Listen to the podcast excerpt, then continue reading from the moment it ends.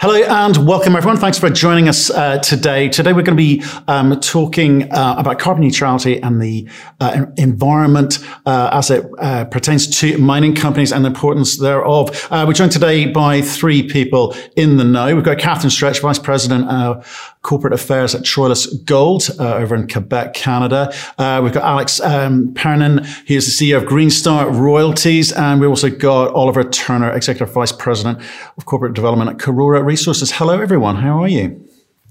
Hi, Matt. Hello. Good, good, good. Why don't we start off? Uh, each of you just introduce yourselves, if you don't mind, uh, to everyone, and then I'm going to you know, launch into some questions, if I may.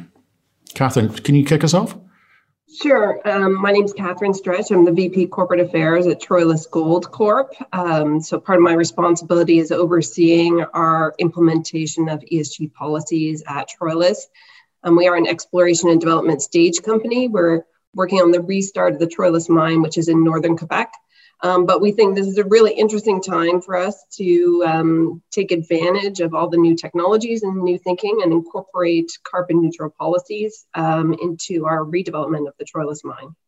Alex Pernin, CEO of Star Royalties. We're a royalty and streaming company, and we're unique in that we invest in both precious metals and carbon offset projects. Green Star is our pure green subsidiary where we originate opportunities, meaning that our funding is what creates these carbon credits and we originate them in the top jurisdictions, being Canada and the US. We've had two major developments recently. The first was a strategic investment by Agnico Eagle, who's not only a senior gold miner, but a global ESG leader. And the second was a fourfold expansion of our flagship regenerative agriculture carbon program. Okay, and uh, my name is Oliver Turner, the Executive Vice President of Karora Resources. We're a gold producer focused in Western Australia, where we're expanding gold production from roughly 100,000 ounces to 200,000 ounces by 2024. And very importantly, we are also one of the leading uh, junior producers in the gold space with respect to carbon neutrality. We've partnered with a company called Invert Inc. that's helped us address our, our carbon footprint, and we are developing a path towards net zero emissions over the course of this year and next, which we'll be happy to update people on. Fantastic. Thanks. Thanks, guys. Um, look, I was originally going to make this whole panel session around answering the question, you know, why is carbon neutrality important to mining, right? But I saw this piece by a CEO, a slightly frustrated CEO on social media going, we've spent an ex- exorbitant amount of money and time and effort putting together an ESG plan uh, to include, you know, carbon neutrality, net zero carbon. We issued the report, not a flicker in the market. He was super irritated, it seemed. Um, why bother going through the pain of doing this if the market's not going to react, Catherine? Yeah, I, I, think it's more of a longer term thinking um, that, that, you need that approach uh, from senior management, from the board of directors on down. In, in our case with Troilus, you know, we are um, working on restarting the mine. The mine operated for 14 years things have changed since it shut down in 2010. So as we look ahead, and we're working on the pre-feasibility now, it's coming out targeted for the middle of this year. We can start to incorporate um, steps into the design um, that will help us implement carbon neutral- neutrality, and that will have a long-term impact on the operation of the mine. So it's, it's not just right now. It's not just looking for a blip on the market right now. We're looking ahead for potentially decades, and how this will impact not only our shareholders, but the stakeholders in the region, how the land gets used. All of these things um, will change the outcome for our investors, we think, over the long term and, and make it a more attractive investment opportunity as well. And Alex, what's, what's your take on what Catherine said there? Given, given you're in the you're in the business of um, you know carbon credit pricing and carbon offsets, I completely agree. I mean, this is something that we speak about every single day, mostly all day. 75% of our meetings, 80% of our meetings are, are carbon credits, carbon offsets. We get asked all the time, why carbon neutrality for companies and for investors? I think the reality is it's a combination of the environmental side and the finance side. And Matt, we've spoken about this in the past. From the environmental side, you know, I, I hope that people recognize the importance of avoiding climate catastrophe. And we're seeing it now, it's personal right? Where you're dealing with forest fires, uncontrollable forest fires, you're dealing with record heat waves every single year, you're dealing with um, 100 year flood events that are happening on an annual basis. So people want to prevent this from, from getting worse. Uh, in terms of the financial component, from the company side, we've always spoken about cost of capital, right? Getting access to capital. At the end of the day, if you're a public company, you're competing with other public companies to access capital. There's only so much capital in the market, and you're trying to compete with them. You want to be relevant. You want to attract the investors. You want to score well on ESG scorecards because now there are mandates from investors that can only invest in ESG. So, you know, I, I can appreciate the frustration of that that CEO, but it's a long-term play. You know, if you look at it from an investor's point of view, it's a mainstream topic. Um, a couple of years ago, we weren't really focused on ESG to the level that we are now. Back then, it was also called CSR. Um, but you think of what's happened in the last couple of years, we've had COVID, and COVID has been an exercise of identifying, quantifying, and minimizing risk. And climate is equally uh, an issue. You know, there's, a, there's an entire exercise that's going on with the SEC, and we can talk about that later on. But the SEC is now requiring climate disclosures, and they want to be consistent. They want to have fair, verified information. It's all about uh, understanding that the risk of climate change, your your GHG or your your greenhouse gas footprint, how you're going to address that. This is something that everybody's talking about, and it's becoming a requirement. So um, it's it's the right move for that company going forward. Okay, so you've got ESG. You've talked about CSR uh, in in the past, but you um, but you've you've also talked about SEC. You know, maybe stepping things up and talking about climate disclosures. Is it the same as it used to be? Is ESG just a rebranding of what went before? What do you reckon, Oliver? No, not at all. Um, I think it's been uh, cranked up a notch. And and what I would say, you know, first and foremost, I, I, completely agree with Alex's statements. You know, the, the evidence is now irrefutable in terms of the impacts of climate change um, and the risks to businesses in terms of their, you know, their future, uh, you know, profitability is, are, are enormous. So irrespective of whether you you believe in that narrative or not, you need to be addressing this. Now, from the investor standpoint, when we kicked off our journey at Karora mid last year, um, there was a very large US institution that began their work upon that announcement. So this is, you know, to Catherine's point, this is a long-term game. This is something that takes out and plays out over time.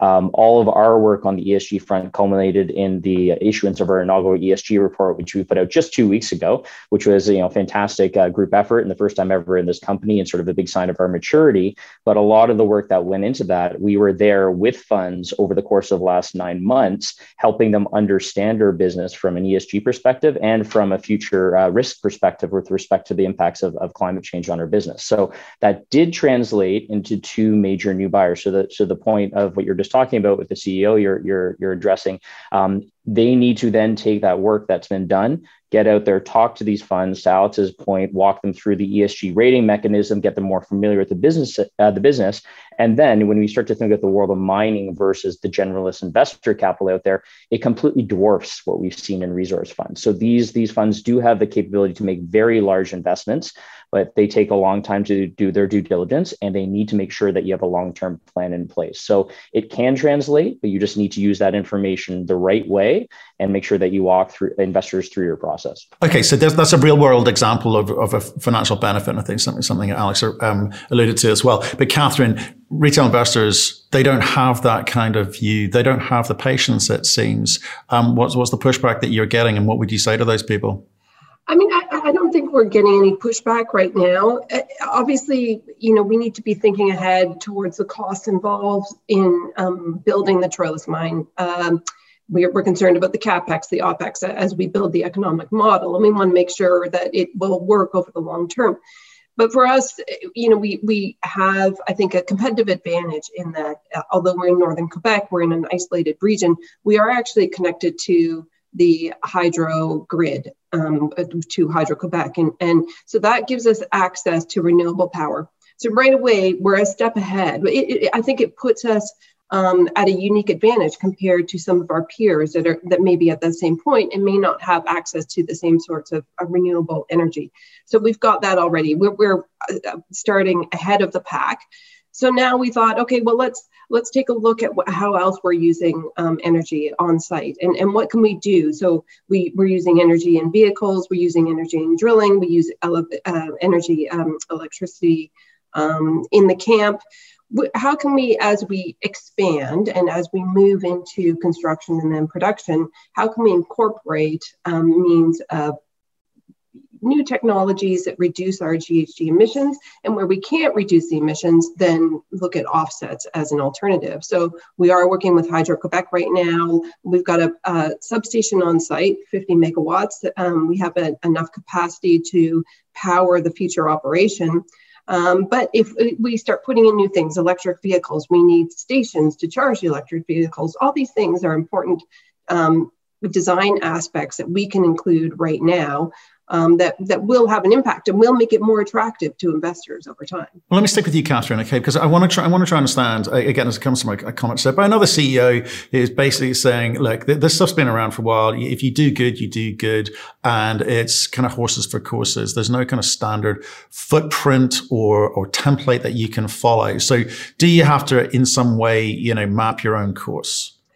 I, I, do think so. Yes, I mean this is this is a big controversy, and and and um, both of uh, Alex and Oliver, I think, have have touched on it. There was a, a, a, fairly lengthy article in the Globe and Mail in Toronto this weekend about the the lack of kind of standardization of reporting. Um, so for a small company like us, you know, we look at the landscape and we look at all these different reporting standards and think, oh, how, how are we going to do this? So th- there are various platforms and, and, and means, um, but we have to do what makes sense for us. We, we can't do everything right now. It's, it's just not possible.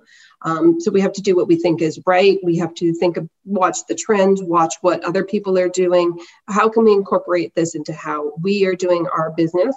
But I do think that we will see more of a regulatory push that we will start to see it come down from governments. We are already seeing starting to see it from f- the financial regulators. So to be ahead of that curve a little bit, I think is important for a company like ours. Okay, and and uh, you know, if, um, Alex, if I look, look, at you, it's a fairly nascent industry. The the space that you're playing in, um, people are starting to, you know, that well, we're hearing, you know, about carbon offset credits and car, you know, and, and net zero and all of those wonderful phrases. People aren't quite sure what all of the above means, but how do, how does a company like you, you know, play that straight? Because there'll be people taking advantage of this. So what, what, what does good look like?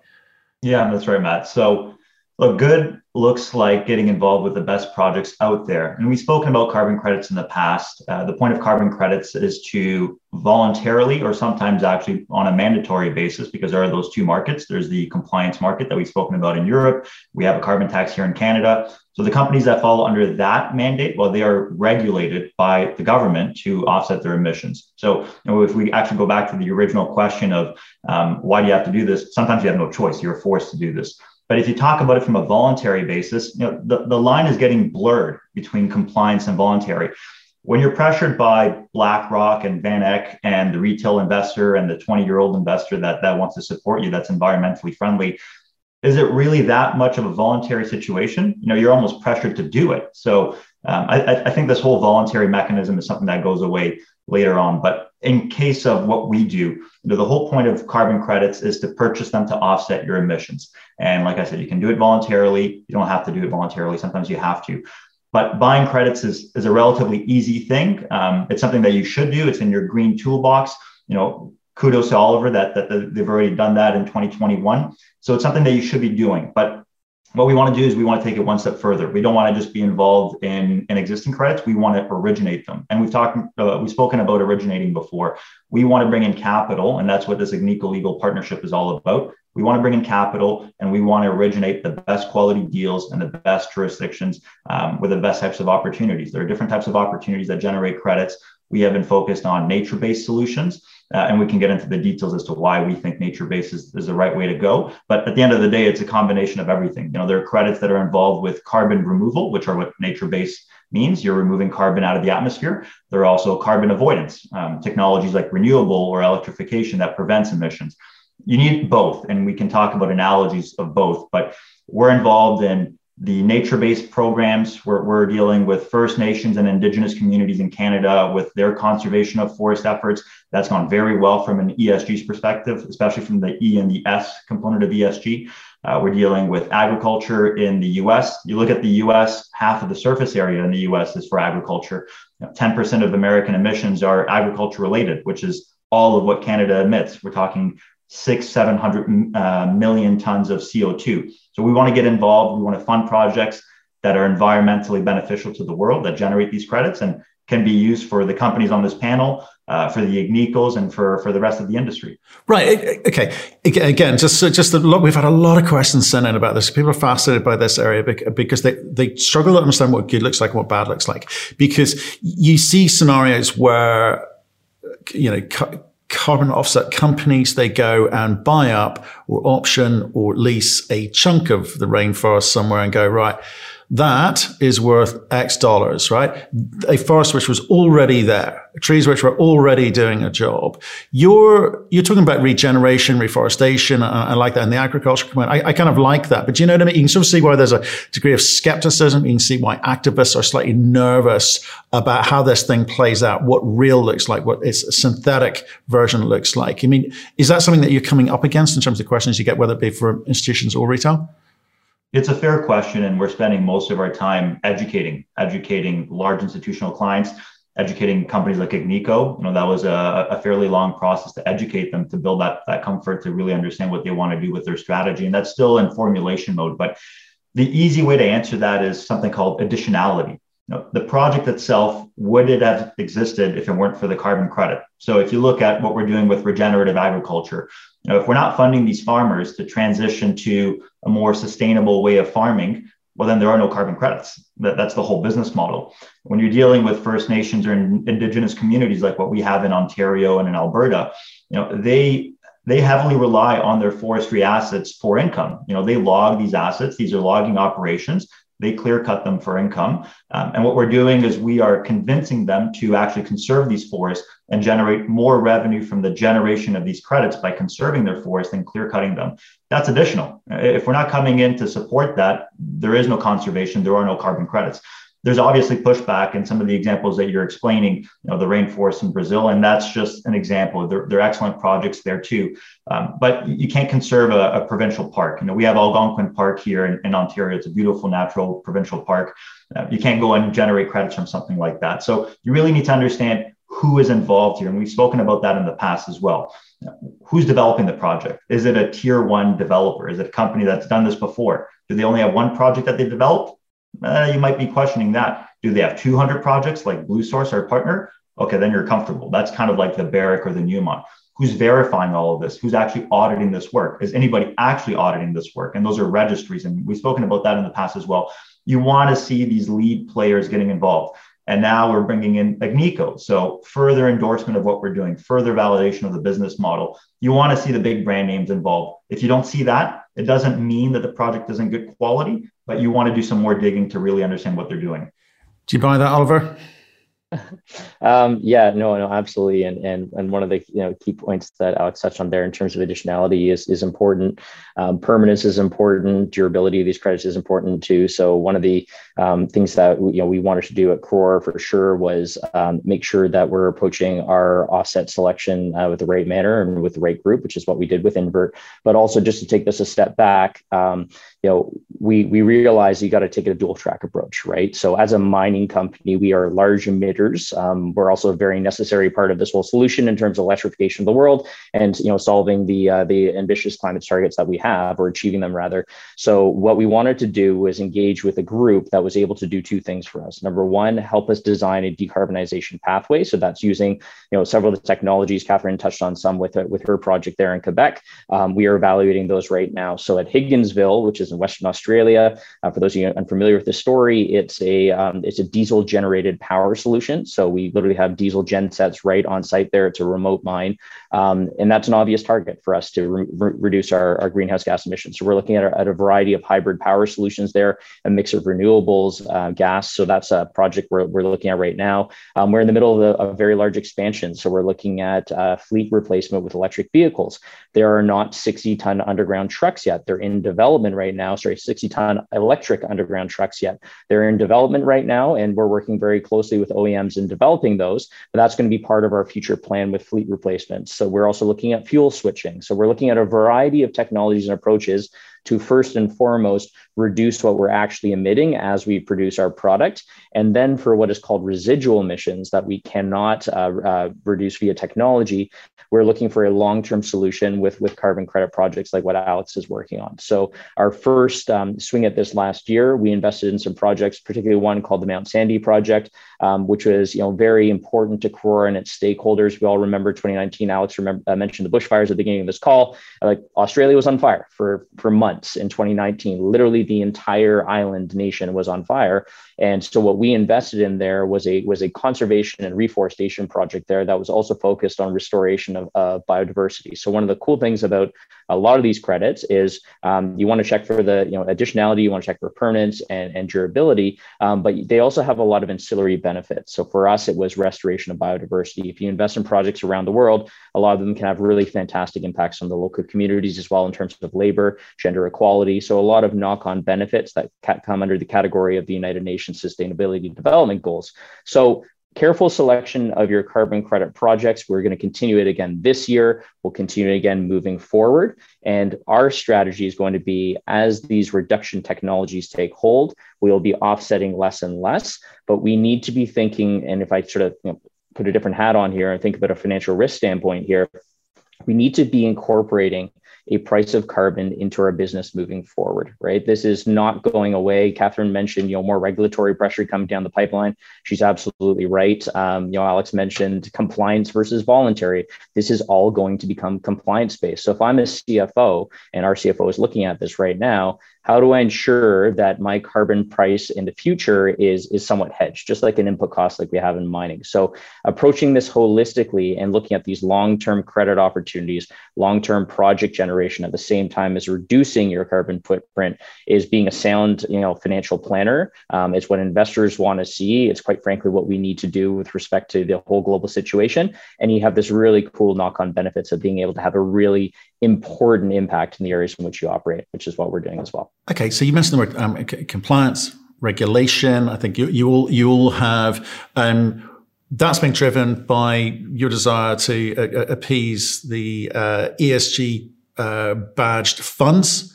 That's been driven by activists, NGOs around the world. So, Catherine, what's the role of activism in this? Is it welcome? I think so. I mean, there's a voice for everybody at the table. There has to be you know we're we're at a point at in Troilus right now where we're starting our um, permitting process. So we've, we've started some of our pre-consultations. So it's very interesting. Every, everybody has a seat at the table. Our first nations partners uh, the local communities ngos government um, you want to hear everybody's concerns. And, and and you see things from a different perspective. So i think it's important for them to be there um, it, it, can be a challenge sometimes for, for smaller companies to try and stay on top of those type of things. I, I know last year one of the big um, French funds sent out uh, an ESG survey to all their investee companies, um, which which touched on various things such as compensation and um, GHG emissions, uh, various governance issues and, and it was a bit difficult for, for some of the smaller companies to kind of gather this information. So I think we need to shift our perspective, think that, that you know, this is necessary. We need to be doing this. We need to be monitoring it, um, and we need to be open to um, the input from external parties. They're they're all stakeholders. I think you know one of the things um, we fight against is that, that mining does have a very negative in, image in, in general. People think it's a big polluter. It's um, causes a lot of environmental damage. I, I do think um, that that has really shifted over the past 10 years. I, I, think mining companies have become a lot more forward thinking um, about their impact on the environment, about their long term impact on communities, um, the, the kind of traces they leave behind once the mine is gone. We see that the major mining, major producers, I think all have um, targets for uh, carbon neutrality by 2050 at this point. And some people find that uh, surprising, even within the industry. You know, I, I was speaking with some of our, our team and, and, we were talking about, well, well, the big companies are doing this. And it was a bit of a surprise to people even within the mining industry. So it, it's sort of a situation where everybody needs to be on board. It, it's not just me as the person who looks after ESG in the company, the CEO, the board of directors, of the, the engineers, the geologists, everybody needs to have the same mindset that we need to be thinking this way. And it's it's not just for our investors, it's not just for our stakeholders, it's it's for everybody in the community um, who would be impacted by this over the long term. But we talked about, you know, a horses for courses approach this because not everyone's in the same location, doesn't have the same physical or geological uh, setup. You've got a lot of hydro in, in, in, Quebec. You've, you've got a lot of support from various bodies and departments in, in the Quebec government too. So being judged using the same um, template for a small company can be frustrating. It can be costly. Um, so how do you push back against some of these activists? Should you be pushing back or should you be welcoming their voice? I mean, for us, it, it hasn't it hasn't been a major issue as, as yet. I mean, we we engage regularly um, with the government and with the First Nations. Um, it is a big focus for us. Um, we have a very supportive uh, local community. Um, they do want to see us develop the mine um, and and they provide us with a lot of feedback and input. Um, so it, it hasn't been a challenge for us so far. Okay. Alex what's, what's your take on activism? Welcome yeah look, uh, catherine's completely right. I, I, agree with everything she's saying. Activism is, is a positive if it's done in a productive way right? You got to be able to work and understand what the ask is and make sure that it's a reasonable ask now, if we talk about these 2050 targets, for example, that's really the next generation's problem. And what we're trying to do here is bring that 2050 target to this decade, you know, maybe 2025, and work with those types of groups, the Agnicos of the world, to make that reality. Um, but look, we're talking about the next generation. We have to listen to who that is. Right? When we're talking about activism, an easy example that I like to use you know, when I graduated university, I, I, was I'm a geologist by training. Out of 10 students, uh, six of us went in mining, maybe two in, in oil and gas, and then two in academia.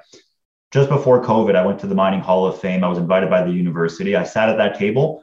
Every single student was studying environment. That's everybody's focus, right? That generation. So we need to keep in mind who we're talking to, who that audience is. We talk about retail investors, many of our retail investors are it's a younger audience.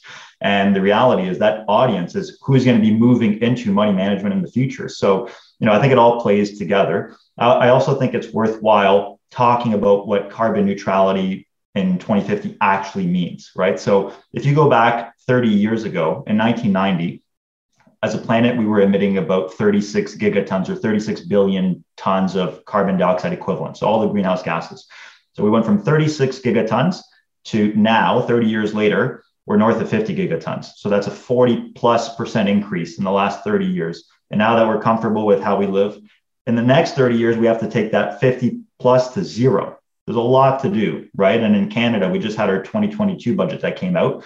It talks about how uh, as a nation, we have to spend 125 to 140 billion dollars a year, every year, to actually meet these 2050 targets, let alone bring them forward. And out of the 125 to 140 billion, 100 billion is missing. You know that's not accounted for. So uh, there's a lot of work to do, right? If you think of it from an even bigger scale, uh, McKinsey had this wonderful report that came out at the beginning of the year, and it spoke about what it would take at a global level we're talking over $9 trillion US to reach net zero. Um, and the reality is, going back to this whole next generation problem, it costs more uh, to do nothing than to deal with this now and deal with the repercussions later on. So that's the reality. And that's why listening to that activism is a smart thing to do to make sure that we're in a decent position in 30 years from now. Yeah, I totally agree. And I, one thing I would add on top of that as well is just the fact that a lot of the the opportunities that we have today didn't necessarily make as much sense 15 years ago. So, you know, from, from a cost perspective, a lot of technologies had advanced to the point where it is actually cheaper and, and more efficient to build a solar farm next to your operation than it is to, you know, throw up an on-site power generation with the, with diesel, right? So um, while, you know, activism, just the word itself often gets a, a bit of a, a bad rap, I think these, quite frankly, are just people that are pushing us towards decisions that we should already be making as businesses because it actually makes more sense from a cost benefit analysis perspective perspective for sure. And the second thing is, um, you know, absolutely right with what Alex said in terms of we have to be addressing this now because eventually there is a point of no return. And no matter how much money we have to throw at this problem, um, there will be irreversible impacts, right? So uh, addressing this now is really, really important. And one of the biggest waves of investment that we saw during COVID, right? And whether you were, were smiling or shaking your head at it uh, with respect to where investor capital was going, you know, with meme stocks and with a whole bunch of these things, is that younger generation. And if anything has been proven, it's been proven the fact that that that segment of the market is driving capital flows in and out of areas. And if they're pushing towards more environmentally conscious purchase choices, um, you know, clothing, food sustainability, you want to make sure that as a business you're you're capturing that audience and, and approaching it the right way. So I think all of this is going in the right direction at the same time. Is it? Is it though? Oliver, because uh, the amount of times I, I, get this wonderful phrase used on, on YouTube go, you go woke, you go broke. How's Karora doing? Yeah. Uh, I wouldn't say it's I wouldn't say it's woke. I'd say it's the harsh reality of an entire island nation being on fire for for three months. I don't think you need any stronger examples than what we're seeing in terms of climate patterns um, around the world. Um, I think you know if you if you genuinely do look at, uh, the hard data, um, the reality is the world is changing before our very eyes.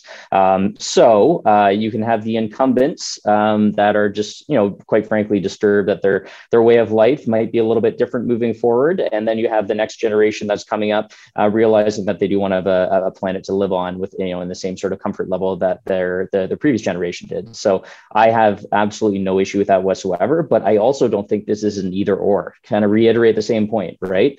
These technologies are there that allow us to make decisions that are going to make these businesses more profitable at the same time. We have ESG capital flows that are leading towards this sector. So if you want to get in front of the wave, like Catherine's talking about, and quite frankly, like we've done at Karora, you also get to get excellent share price returns at the same time. Um, so a lot of these things are symbiotic. They don't have to be either or. We're now at this place where you know an investment in a, in a green focused company is actually going to make you more money than an investment in, in, in alternative companies over the course of time. So it's a great place to be. Um, and I don't think we have to be as contentious about all this stuff anymore.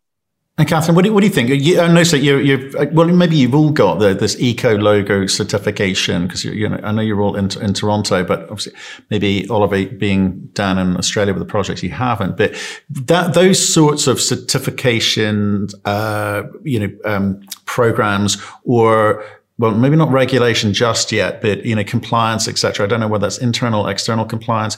Well, all of this sort of monitoring and oversight that's going to come in here. Clearly, you've got a view as to you know the value of that, whether it's going to cost you, um, you know, more money to do that, and whether that's valuable to you or, or your shareholders is, is one thing. But what, what would you say to the um, the group that Oliver has just described, which is you've come across this next generation coming through. They've got certain expectations and demands of you know how they wh- how they want to live, where they want to live, you know, an environment uh, that they, they bring their own children up in. It, it's it can't. Mining is an important part of that. Everything that people use every day, the clothes on your back, the the computer you're watching this through or listening to this through, it needs mining. So, and I come back to an early point with regards to activism is does mining have to significantly up its game to win that or that younger audience um, over? I mean, well, what do you what do you reckon, Catherine? Are, are, you doing enough, or do you think that the, fact you're regulated kind of covers your back, and you know that that that's good enough?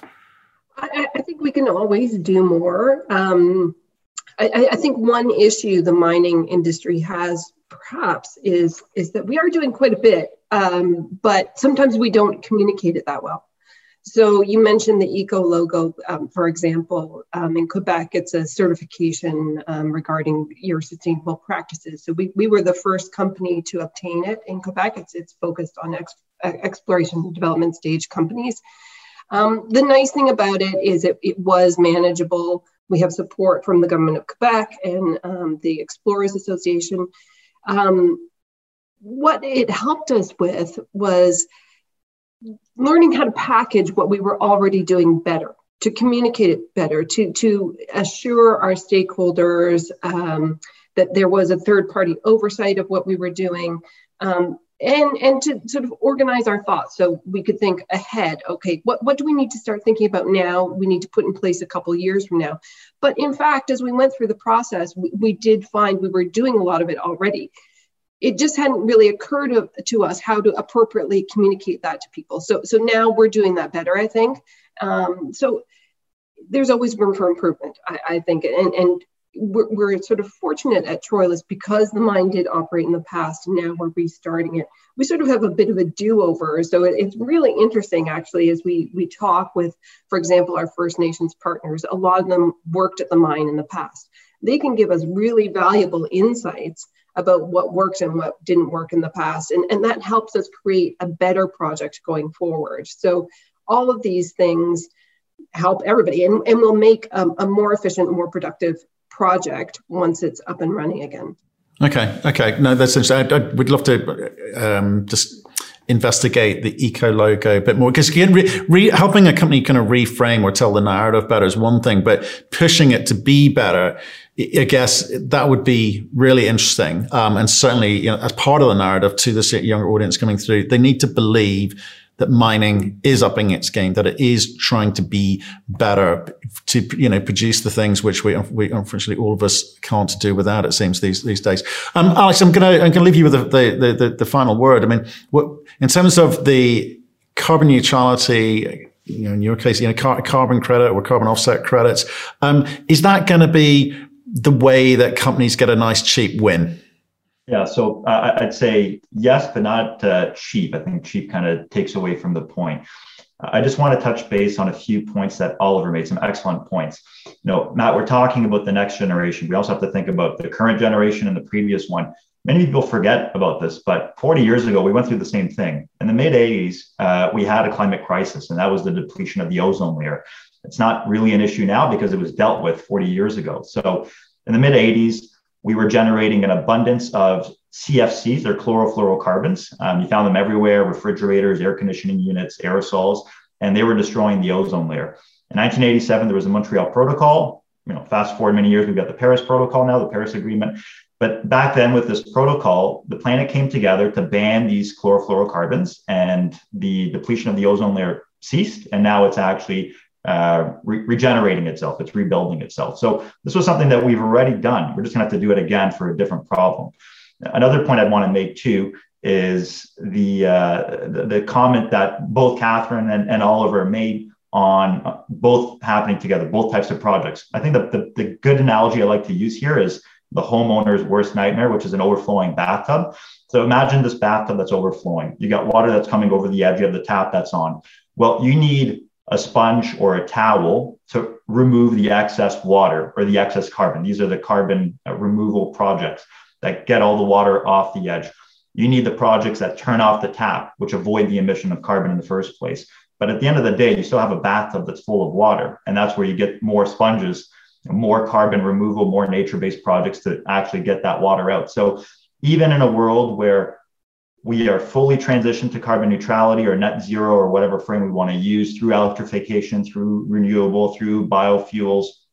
We still have to deal with all this excess carbon that we have in our atmosphere. You know, over the last 800,000 years, we've got record carbon levels. We're, we're north of 400 parts per million, which is quite quite concentrated. So there's a lot to do going forward. Having companies work both on a carbon credit, carbon offset, carbon origination program, like the companies on this panel, like Agnico Eagle, that's excellent. And that's what you want to do. And you want to do that going forward indefinitely. You also want to transition at the same time. So what you need to see is both happening and everybody on this panel is saying the same thing. And it's good to see that that alignment because that's what the sector is doing and that's where the sector has to go going forward. So exciting times. You know, we all have a very busy 30 years ahead of us. So you, you, guys might. I don't think I'll make it that far. Um, thank you, everyone, uh, for joining us today. That was that was a really great discussion. Thank you for allowing me to throw some you know dumb questions at you, which just get asked a lot um, and perhaps need dealing with. And you know, and it's it's good for us to sort of understand the way that you view the path forward, and you know why that's good for everyone. Um, so, look, folks, uh, people listening and uh, watching this, please go have a look at. Uh, Troilus Gold, Green Star Royalties, and Karora Resources, some of the companies I think are doing this the right way.